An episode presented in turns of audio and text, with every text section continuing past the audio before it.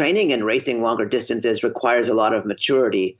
And what does that mean? It means realizing that you have more in your toolkit than just your legs and your heartbeat. Diz Runs Radio, episode 852, starts in 3, 2.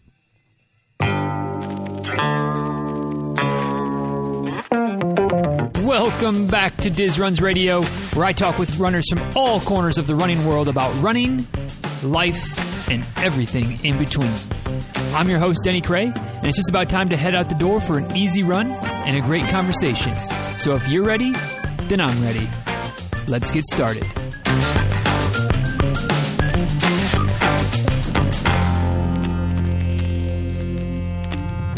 Hey guys, real quick before we dive into today's episode of the show, just want to let you know that I do still have a few openings available right now for coaching, which I know right now probably isn't the best time for me to be saying like, hey, let me work with you, with no races or very few races at least coming up. But you know, maybe you look at it from a different direction. Maybe now is the time you might need some help the most, because there isn't a clear-cut end date. There isn't a clear-cut, you know, I've got X number of weeks until some of these races. It's a bit more of a what do I need to do? What can I do? Help me stay on track, that type of thing. And if that's something that might be useful for you, might be something that you're in the market for, check out DizRuns.com/coaching for all the coaching options there. And shoot, I mean, a simple phone call is one of those options as well, to just kind of get some clarity, get some idea of what to kind of do over the next couple months moving forward, with fingers crossed still that some fall races will be happening. But you know, if I can help you, I'm happy to do it. And if I can help you with an email, that's cool too. But if we need a little bit more hands-on, a little bit more getting into the weeds and really some help doing the work, there are some options available: coterie, one-to-one, a phone call, a training plan.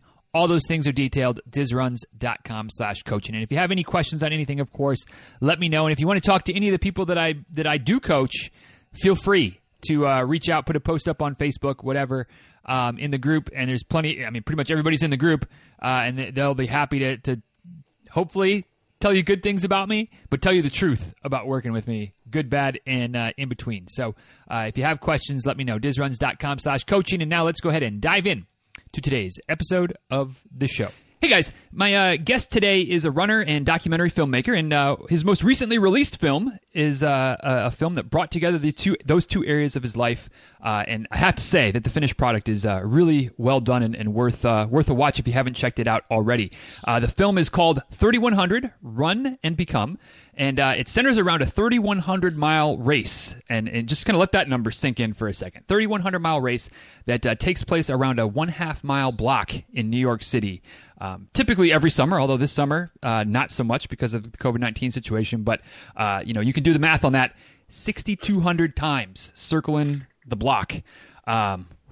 Like quite a challenge. But the film, you know, that's what the film kind of centers around. But there's definitely more to it than just that race, looking at some other areas of culture, different peoples around the world, and what running specifically ultra endurance type of running, how that relates to them. So lots of things to cover, and I'm certainly looking forward to getting to know the man behind the film a little bit more, as well as obviously diving into 3100 Run and Become with the director of the film, Mr. Sanjay Rawal. So Sanjay, thanks for joining us today, and welcome to the show.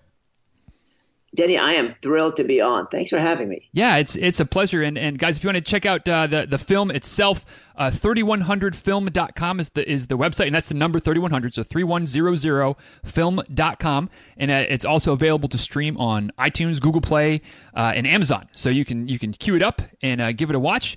And on Instagram, if you want to connect with Sanjay as well and kind of follow what he's got going on. More films coming, all that type of good stuff, at Mr. Sanjay R. So that's at MRSANJAY, and then the letter R, Mr. Sanjay R. And for the film, for the 3100 film itself, it's at 3100 film, again, 3100 film on Instagram. And we'll have everything linked up as we always do in the show notes for today's episode, which you can find at DizRuns.com/852. DizRuns.com/852.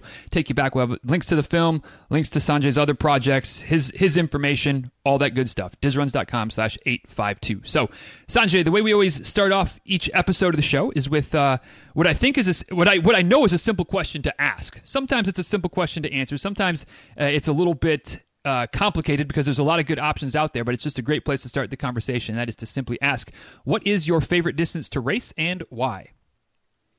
Well, technically, my favorite distance to race is the 1 mile race, because that's what that's what got me into running in high school and in later years. But my challenge is still to try to feel like I've run my very best marathon. I'm 45, and you know I've kind of feel like I can still do better than I did in my 20s, and never broke 230 for the marathon, but I got close last December in Sacramento, and was gonna run Boston this April, but that's obviously pushed to September, and I'm training for that. Gotcha. Hoping to have a good race. Gotcha. So yeah, lots of things in there, which is why I love that question to start off with, because it gives me a few different ways to go. But you know, talking about starting off with the 1 mile and being that kind of the race that kind of got you into the sport. So clearly that means, you know, running high school, things like that. Was running, is that always kind of been your sport of choice, or how did you fall into running at such an early age? Well, you know, as you know from the movie, running is now for me, effectively, as our Navajo character in the movie said, running is a prayer. Mm-hmm. And you know, he said in the movie that when you run, ideally you'd imagine your feet praying to Mother Earth, your lungs, your nostrils breathing in Father Sky, and making a connection to the atmosphere and to the energies around you. But that was the opposite reason why I ran. I kind of ran just because, you know, my soccer coach saw cross-country and track as being a way to stay in shape. Right. And I was at a big school in California, and I guess I showed enough talent to get attention and to do well. So running, unfortunately, from a very young age, was about competition. Mm-hmm. And then when I got to college, you know, I was no longer winning races. And, you know, when running is all about competition, then when you're not winning, it's no longer fun. And, you know, the pressure was so high to do well and to perform. And as you know, you can't have a PR in every single race. So without those two elements of, like, you know, that self-satisfaction on an ego level or a performance level, you know, the question I had was, why run? And I never had that question answered satisfactorily until I started making this movie, even though I continued running for fitness. Is that why you continued? Was it just for fitness, something that you, quote unquote, kind of maybe had to do, or why did you continue running? Because I know a lot of folks, and whatever the number a lot is, but I've heard lots of stories, maybe is a better way to phrase this, of folks who really ran competitively in high school and or in college. But then once, like you said, once you're no longer winning, once that competition is over, either you finish high school, you're not going to run in college, you finish college, you're not going to run professionally. You know, it's like, running is the last thing you want to do. And if you didn't really find that passion and that next level enjoyment of running until you were working on the film, what kept you going for the years in between?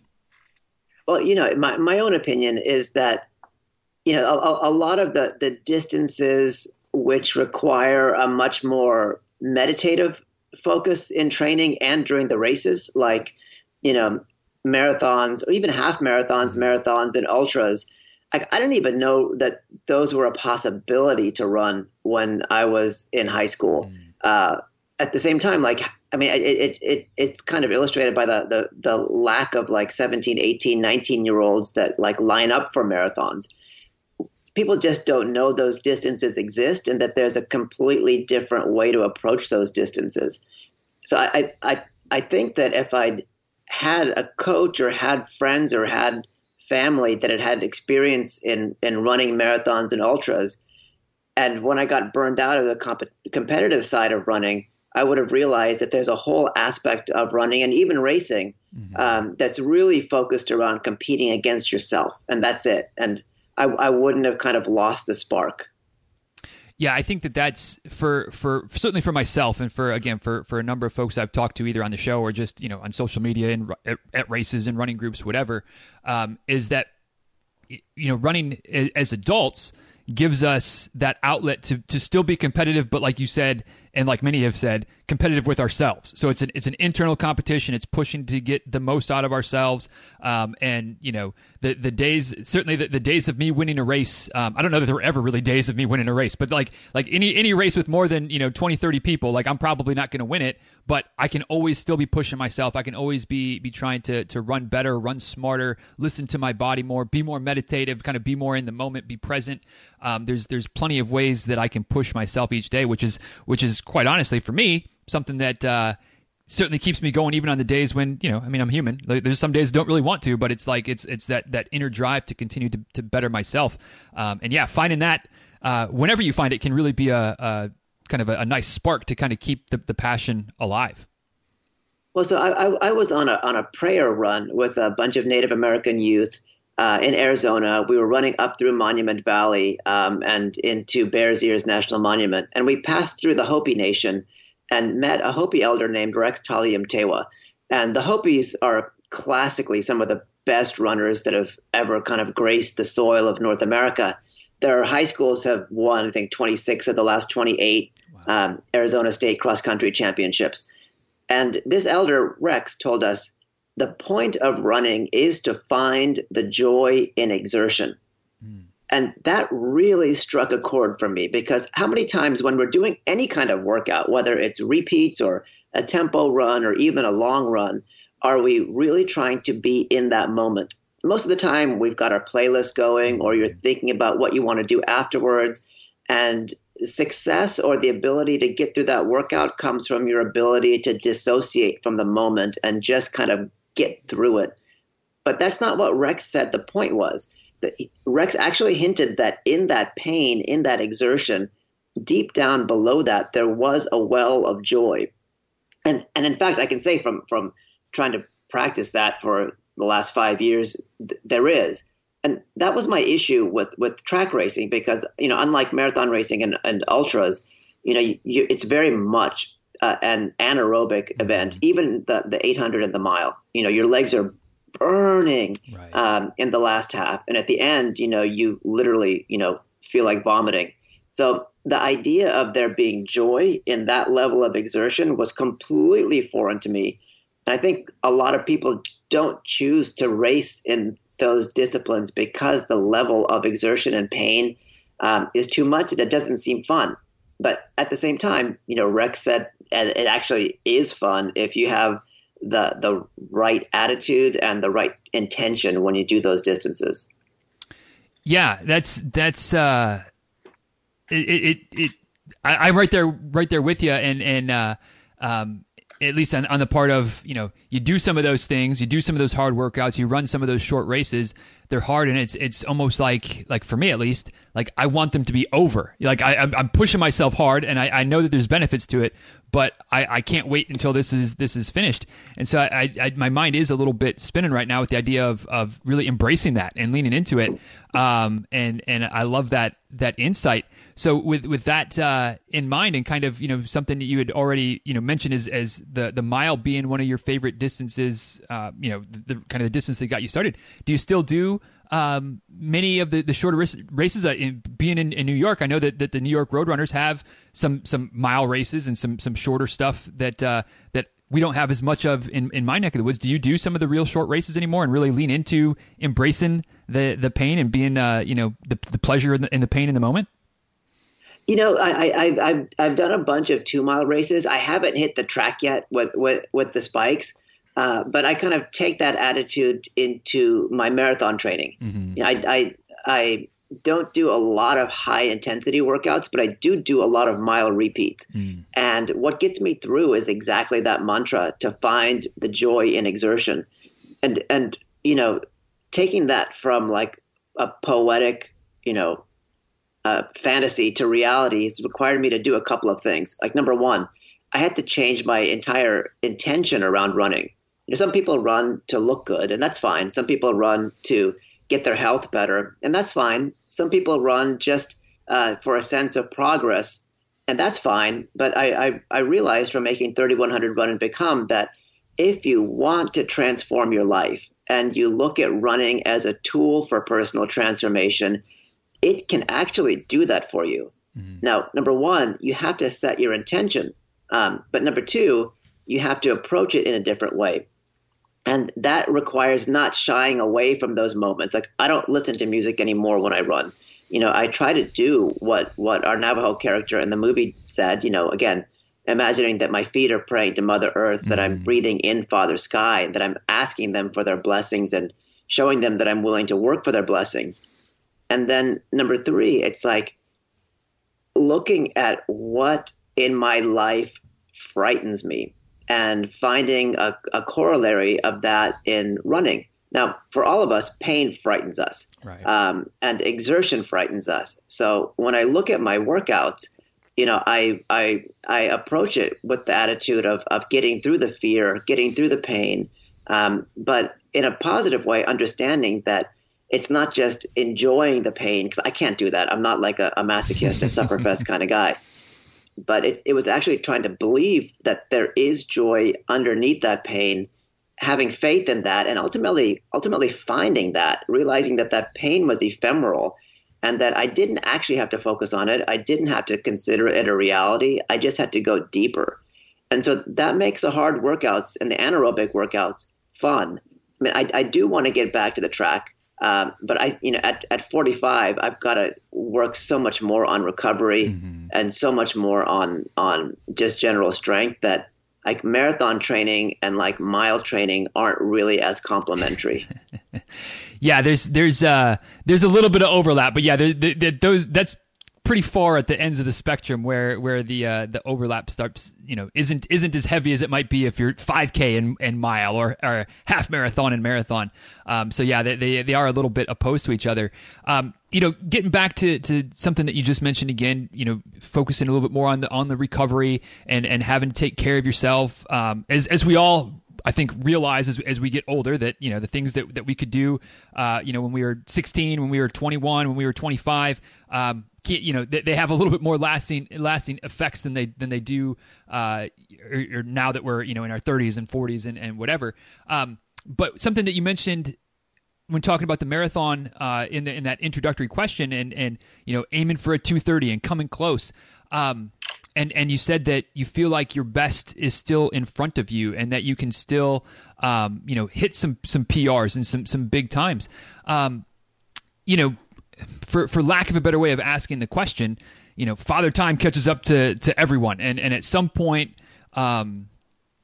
you know, we're not going to be as fast as we were, no matter what you do, no matter how much you train, how much you try. What gives you that belief? What gives you that confidence that there's still more, there's still untapped potential, there's still PRs to be gained? Not saying that you're old, of course, not saying that by any stretch, but you know, facts are facts. You're not 25, you're not 30, you're 45. Like you said, recovery is a different animal now. How do you know, where does the confidence come from that you can still achieve times and races and paces that you've never achieved before? That's a great question. I think it's two-part. It's like there's a reason why we don't see a lot of 19, 20-year-olds excelling at the marathon or the ultramarathon. And it's not just because, like what I said before, that people aren't introduced to it. It's because training and racing longer distances requires a lot of maturity. And what does that mean? It means realizing that you have more in your toolkit than just your legs and your heartbeat. That attitude, that enthusiasm, that the ability to pivot and to overcome obstacles is a huge part of doing well in a longer race. And you know, for me, like I've practiced meditation since I was 18, and I realized how powerful enthusiasm is, how powerful happiness is, and how you can kind of conjure that in the moment to get through obstacles, to keep your mind from obsessing over suffering. But number two, and this is a little bit more practical, I mean, Arthur Lydiard, the great Australian coach, was the first one to kind of put this into words, that racing distances isn't about speed, right? Like your speed is your 40-meter time, and that's it. Everything else is endurance. And when you look at the training patterns of great Kenyan and Ugandan and Ethiopian distance runners, they run their slow pace really slow. Mm-hmm. So Eliud Kipchoge, who runs at a 4:34 marathon pace, when he does his slow runs, he says they can be 9:40 or 10 minutes per mile. Mm-hmm. So that's 2.25 times slower than his race pace. How many of us do our slow runs 2.25 times slower than our race pace? We don't. It's understanding that endurance is built in a totally different way than we think, that it's not about gutting through workouts. And the proof for me was in the pudding. Like, you know, movie making is taxing. And, you know, I've spent the last 9 or 10 years making movies full time, traveling a lot, not being able to train regularly. Last year, I told myself, I've got the time. I now have the maturity and the spiritual philosophy to approach running differently. I ran a 2:37 marathon at the California International Marathon in Sacramento. I had a really, really rough last mile for dehydration. I was on 2:34 pace until 26.0 miles, and then just had a kind of like disastrous, like limbs flailing last 200 meters. But that said, I mean that up until that point, that was a little slower than 5:45 mile pace, closer to 5:50 per mile pace for 26 miles. And I hadn't run 26 miles the entire year, including races and speed workouts, at sub 5:45 per mile pace. So the question is, like, how do you translate not running fast in workouts to running fast on race day? Number one, it's confidence. Like my coach told me a week before, she said, on a good day, you're a 2:32. On a bad day, you're a 2:42. So just knowing that based on my workouts, my coach, who'd run sub 2:30, that she felt that was possible, number one, that gave me the confidence. Number two, it was understanding that so much about racing is keeping my heart calm. And through meditation and yoga, that's literally, it's like keeping your heart calm, opening it up to different realities. I knew I could control my physiology that way. I could control my nervousness, and I could literally go out there with no expectations because I wasn't racing to win. Mm-hmm. I was just racing to do my best.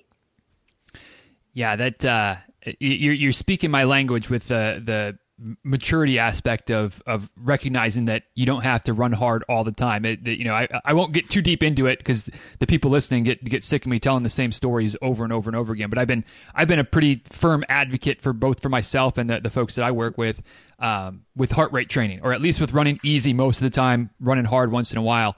And it's crazy to think about. And it's even sometimes it's a bit hard to wrap your head around it. And like you said, Sanjay, until you see it, until the proof is legitimately in your pudding, where like, man, I've been running, you know, whatever slow is for you, whatever easy is for you. And then you go out on race day and crank it up, whatever the race distance might be. And it's like, your body didn't forget how to run hard. You know, your body's still capable. Provided you've done the work intelligently, like it can still go at paces that you haven't seen since the last time you really pushed yourself on a race. And hopefully that makes the process a bit more enjoyable as well, reduces the risk of injury, yada, yada, yada. But I was just, you know, I'm grinning ear to ear when you were talking about Kipchoge and your numbers as well. It's like, yep, here's another person that believes it. And hopefully, you know, the words will get through to somebody to let them try it and really invest in the idea of running easier and how that can really pay off big dividends on race day. I mean, it's tricky in this day and age because I have a GPS watch. I use Strava. Mm-hmm. Friends follow me. But I've realized, like, you don't get a medal for running 70, 80, 90, 100 miles a week. No one's going to, you know, put you on the podium. Number two, it's like it doesn't matter what your average per mile, you know, pace is across the week. You know, even though your friends might go like, I ran 40 miles and I averaged 7 minutes or 8 minutes per mile pace. At the end of the day, your acolytes come from doing well on race day. Mm-hmm. And so the question is, like, how do you do well on race day? And a lot of it, like you said, framing it in terms of recovery, is you've got one or two hard workouts a week and everything else is recovery. Mm-hmm. And so obviously you don't want to like sit on your couch. You don't make progress on the days you sit on your couch necessarily, but your non-hard days have to be recovery. So it's like, that's mental training, that's mm-hmm. heart training, that's spiritual training, that's imagination, that's like gathering up your energy for your next workout. And so it can't be a mental stress. If it's a mental right. stress, it becomes a stress on your nervous system and you don't recover. Right. Your yeah. adrenals get taxed and you just, you know, you lose enthusiasm or you just burn out. Yeah. Yep. Well, no, yeah, that's, I was talking to some folks, just last night as we're recording this, obviously as people listen to it, had been a few weeks ago, but just about that exact thing of, you know, the old idea of, you know, no pain, no gain, and go hard. And, you know, the cream kind of, you know, the idea being that the cream kind of rises to the top, the people that burn out, the people that can't cut it, they eliminate themselves. And, you know, the research coming out, the science, the understanding of physiology, Lydiard, who you mentioned, recognizing that it's all, you know, for distance running, it's all about building that endurance and focusing on those hard runs, when it's time, when it's appropriate, but backing off, still getting training, still getting benefit, but not pushing yourself to the limit every day. So I could keep talking about this topic all day, Sanjay, but I do want to get into the film a bit and talk about that a bit, because it was a great watch. And but before we dive into the real specifics, I'd just be curious, where did the interest in filmmaking and directing and creating documentaries, where did that part of your life and you know, that interest, that seed get planted? It's a great question. So I worked in human rights from like 25 until 38, 37. And I worked in a lot of conflict zones and, you know, began taking photographs, really encouraged by a lot of war photographers that came through. And as the cameras progressed technologically and started, you know, having video capabilities, I started shooting little video clips and made some short films, which didn't suck apparently. And that gave me confidence. But my first film, you know, since you're, you know, I know that you're based in Lakeland, my first film was actually on a group of tomato pickers based in southern Florida, off of Alligator Alley, Immokalee, Florida, the Coalition of Immokalee Workers, and their fight for human rights in the fields of the tomato fields of Collier County.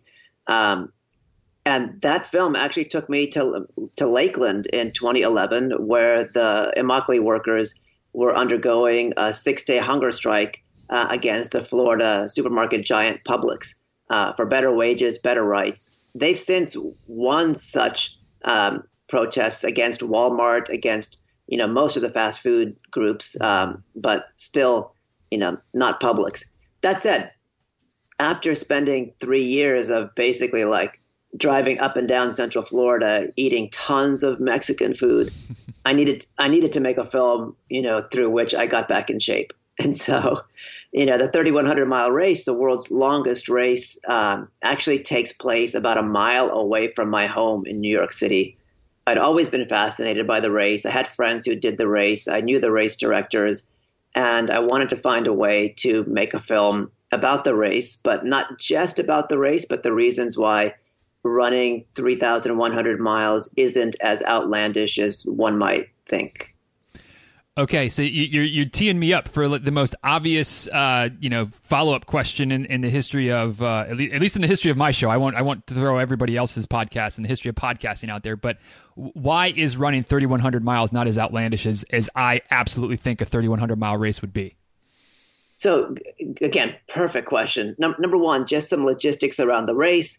The race, again, is 3,100 miles. People have 52 days to do that. So they have to average about 59 miles per day to finish within that window.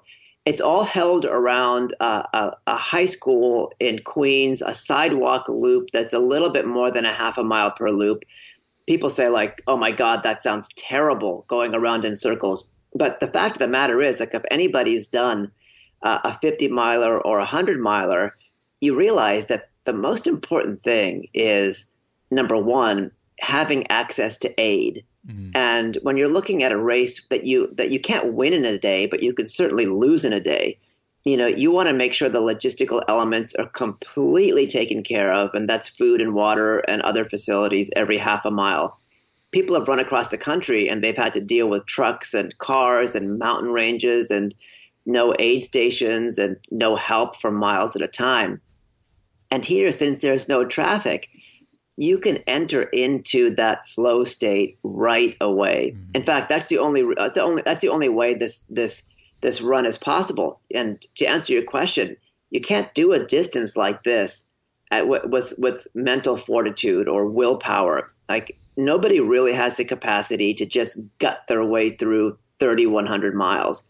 You really have to have the unique ability of finding happiness in this activity.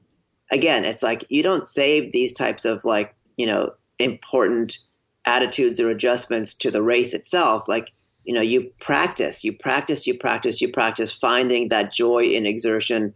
You practice finding a way to be your best self, incredibly happy in all of your training, so that when you get to this race, it just becomes an experience in finding enough happiness in your heart to overcome and conquer and ultimately subdue the natural pain that comes from these types of distances. Yeah, it's certainly. I mean, and as the title of the race, the self-transcendence 3100. I mean, it is a big mental thing, and you know, I mean, I've talked to ultra runners that only are running 100 or 200 mile races, and they talk about how important it is to have the mind. And you know, one of the clips, and I think it's in the trailer as well, but the little quotes from the movie. One of the main characters, remind me of the name, Sanjay, the gentleman from Finland that was... Ashprihanal. Yeah, and Ashprihanal, who is a name that should be easy to remember, but it's difficult to pronounce.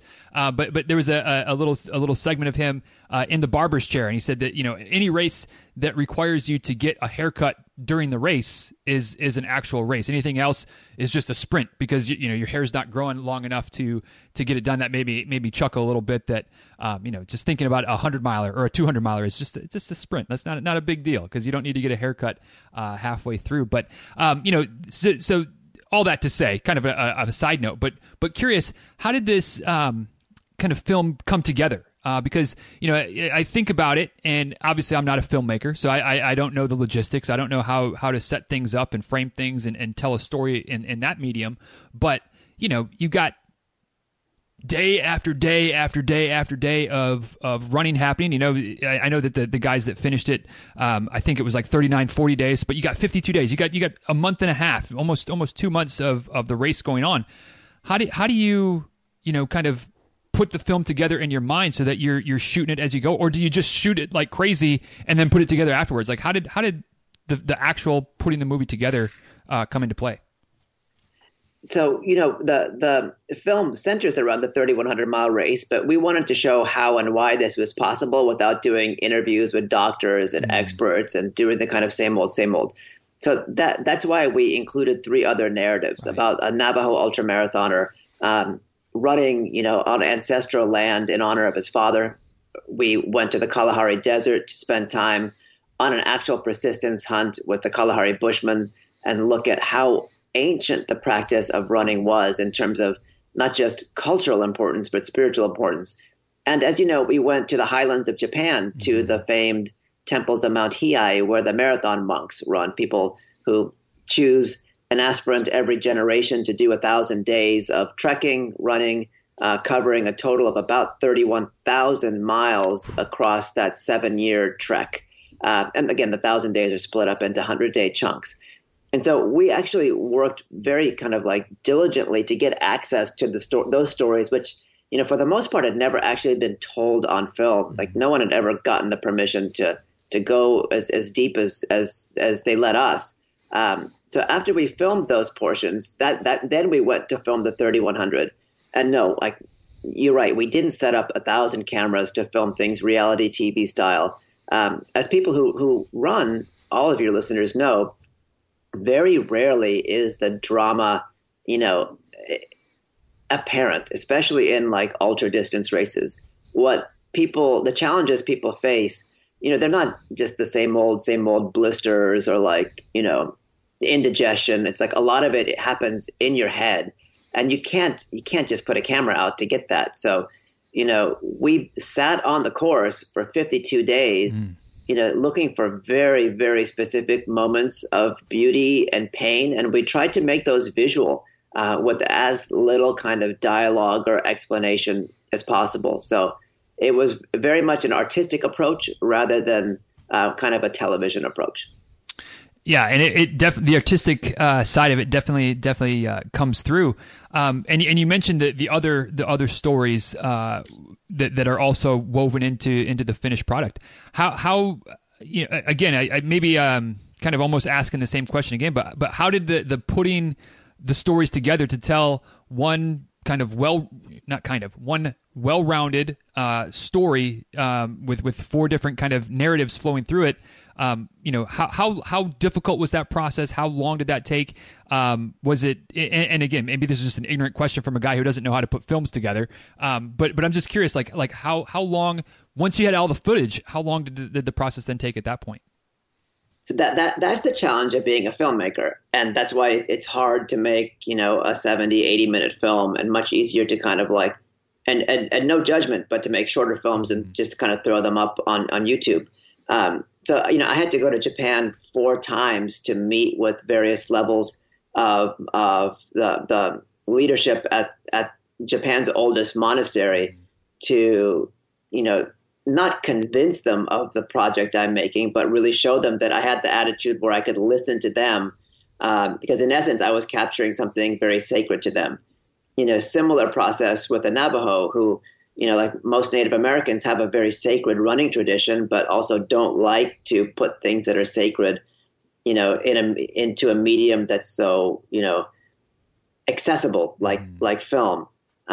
So it took a lot of work on the back end. And again, you know, when we went to Botswana, because the Bushmen are being persecuted the way Native Americans were, you know, 50, 100, 200 years ago here in the U.S., you know, we very much had to film what we did, sight unseen, undercover, without letting anybody know in the country what we were doing. And it's a very small, tight-knit country.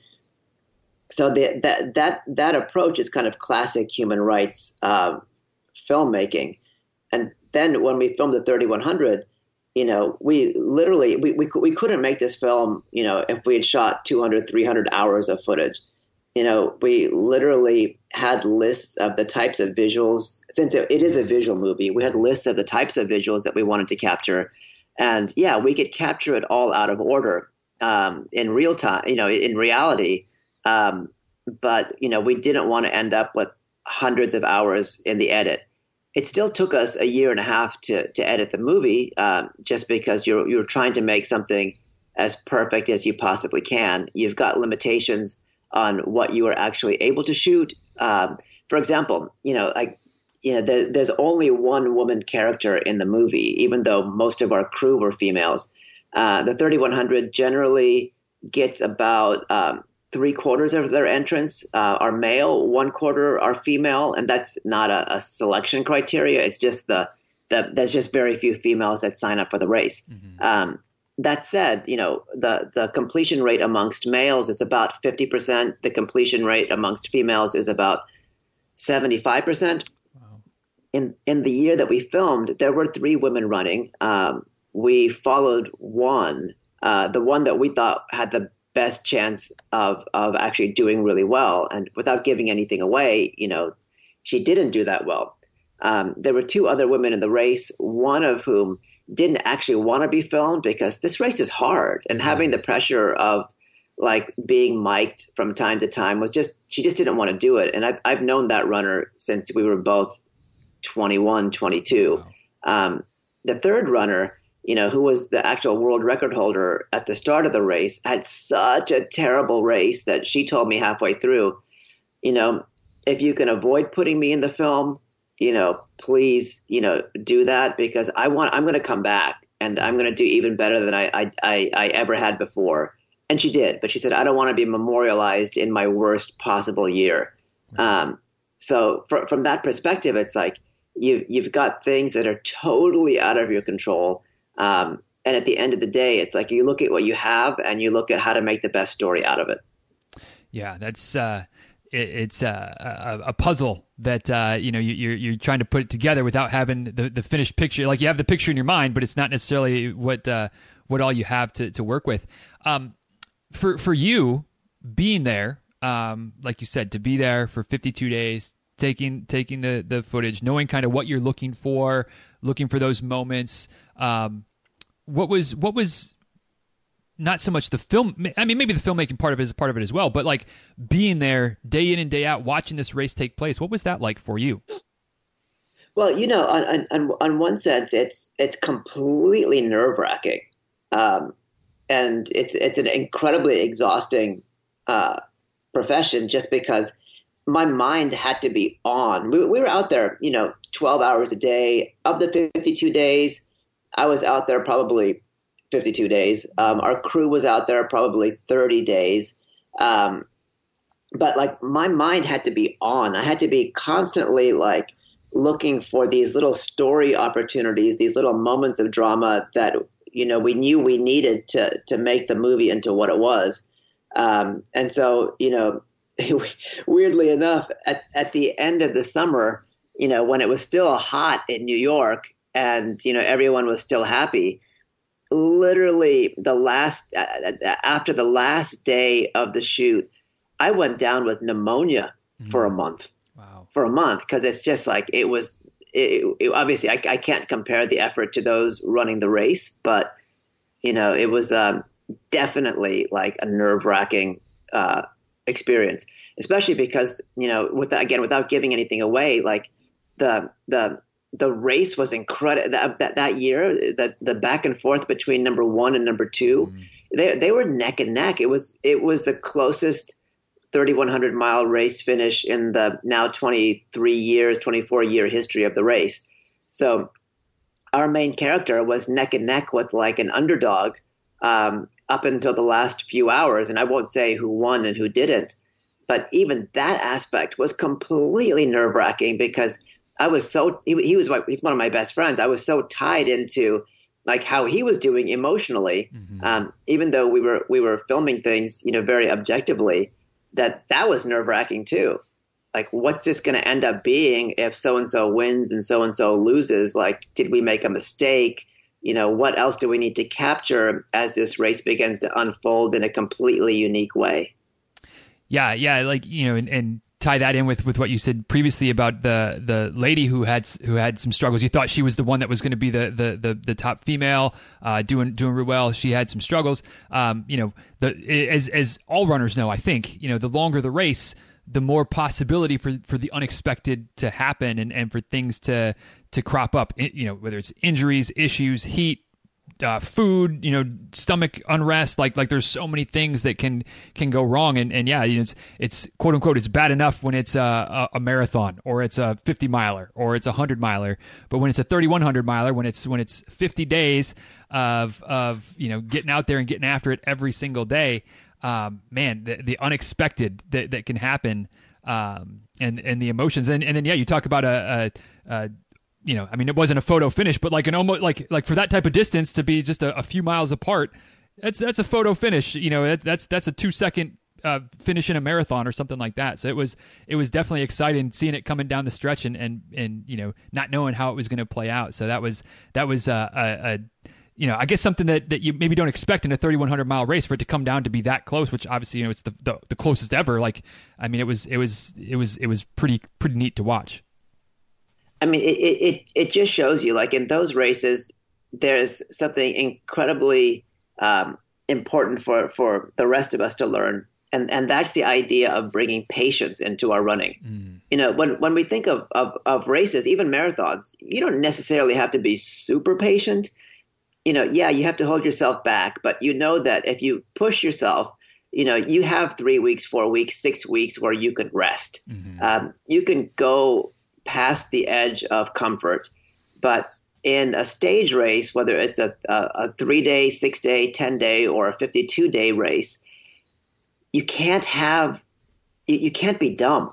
You can't push beyond your physical limits. You have to say, like, hey, I can push myself to the edge, but I can't go over that edge because I have to wake up and do this again tomorrow.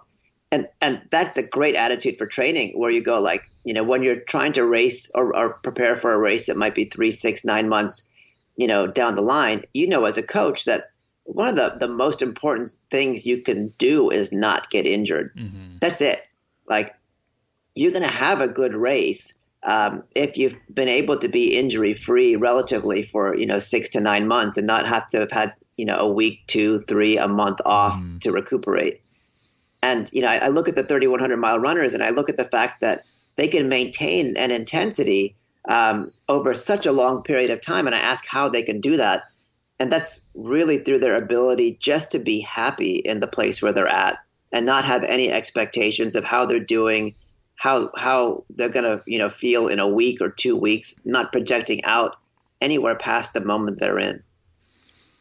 Yeah, that's a good lesson and a good reminder. Hopefully not a new lesson for folks, but just, you know, not projecting into the future, kind of living where you are, whether it's the mile you're in, whether it's the day you're in, the work situation you're in, the home situation, you know, being present, which again, you know, kind of ties back into the meditation aspect of things and, being in the moment, and just doing the best you can, leaning in the discomfort, like so many tie-ins right there.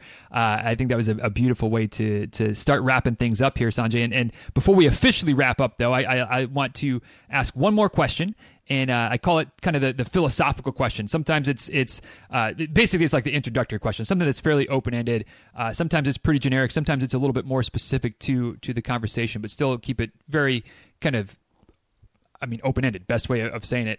And this is where we'll wrap up today, but would just be curious, you know, from this process of putting this film together, from filming the 3,100 mile race, meeting with the Bushmen, meeting with the Navajo, runners and the folks you met with there, meeting with the Japanese, the marathon monks, what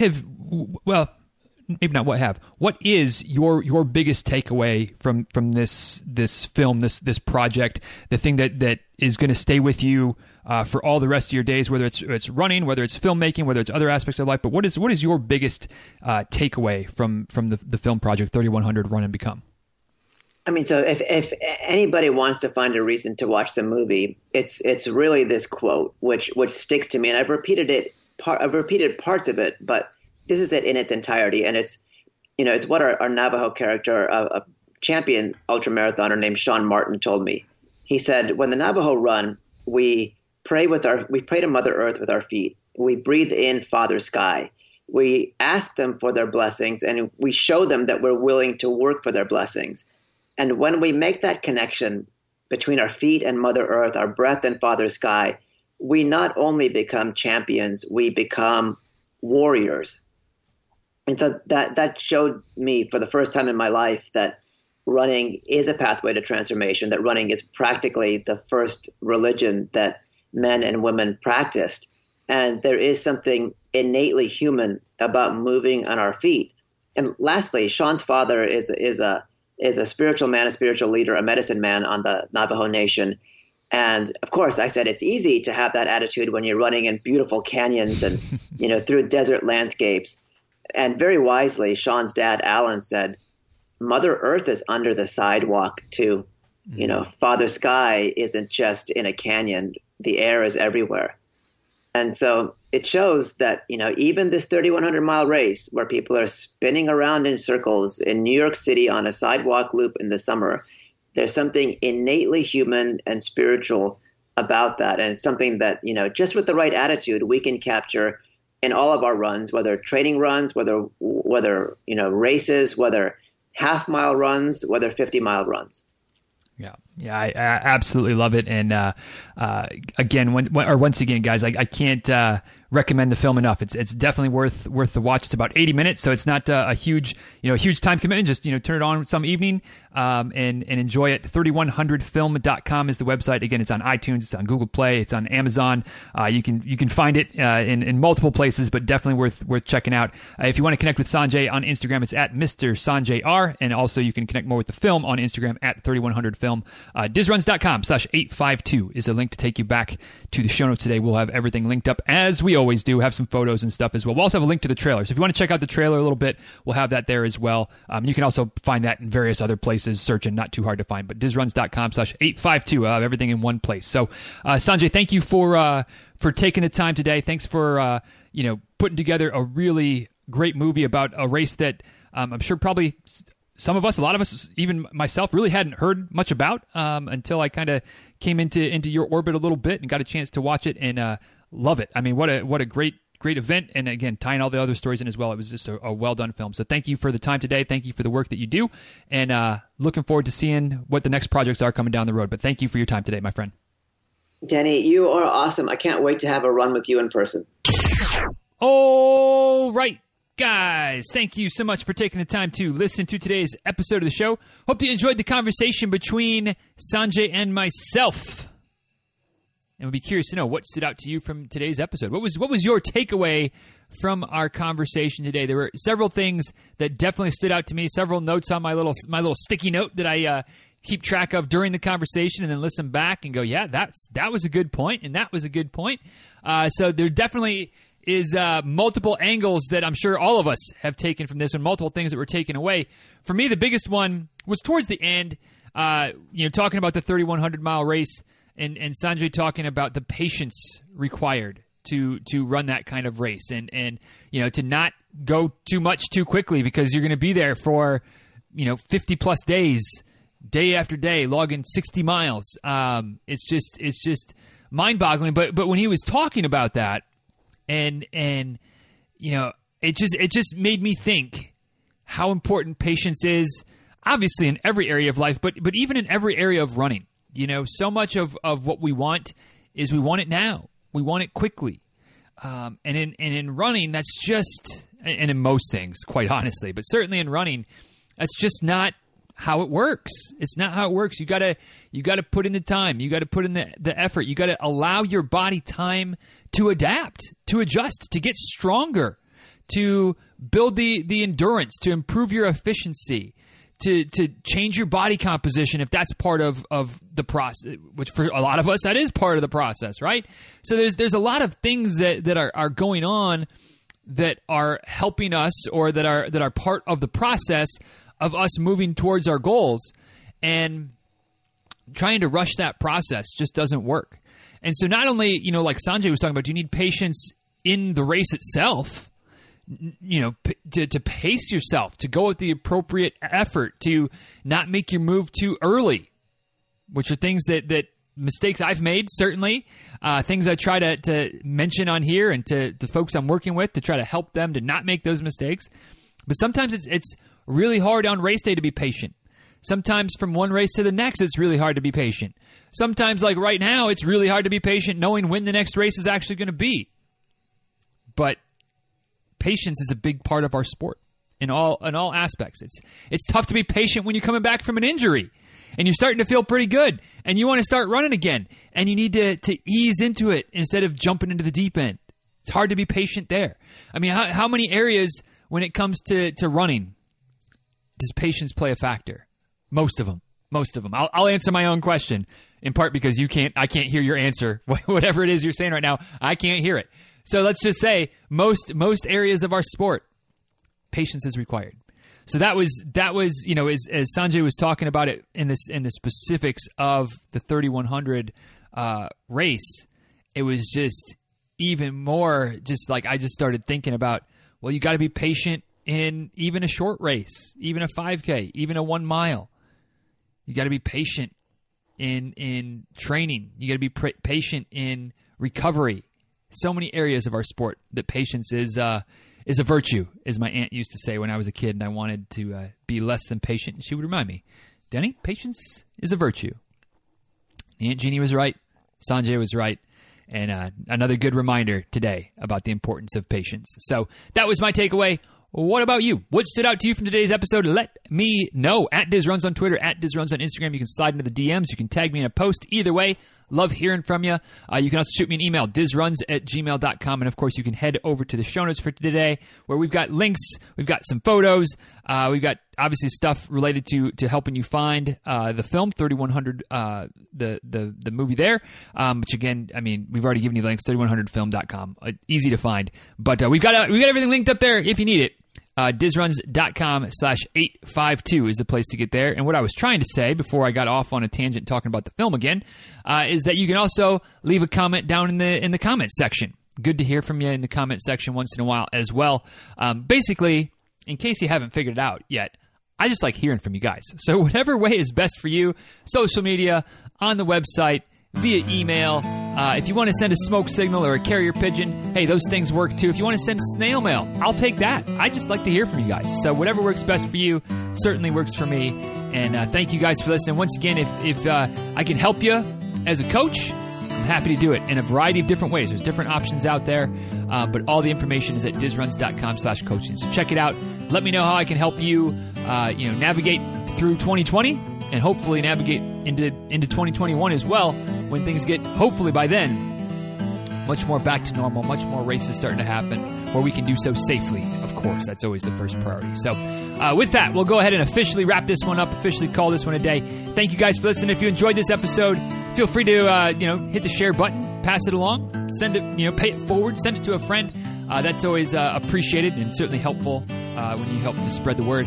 And whether you spread the word or not, until next time, because I'll be back. I'll be back in a few days, maybe in a few more seconds if you've already got another episode in the queue ready to go. I'll be just transferring right into that one, right? But I'll be back soon. I hope you'll be back to listen. Until next time, please be well. Take care. Thanks again for listening today, and we'll talk soon, all right? See you guys.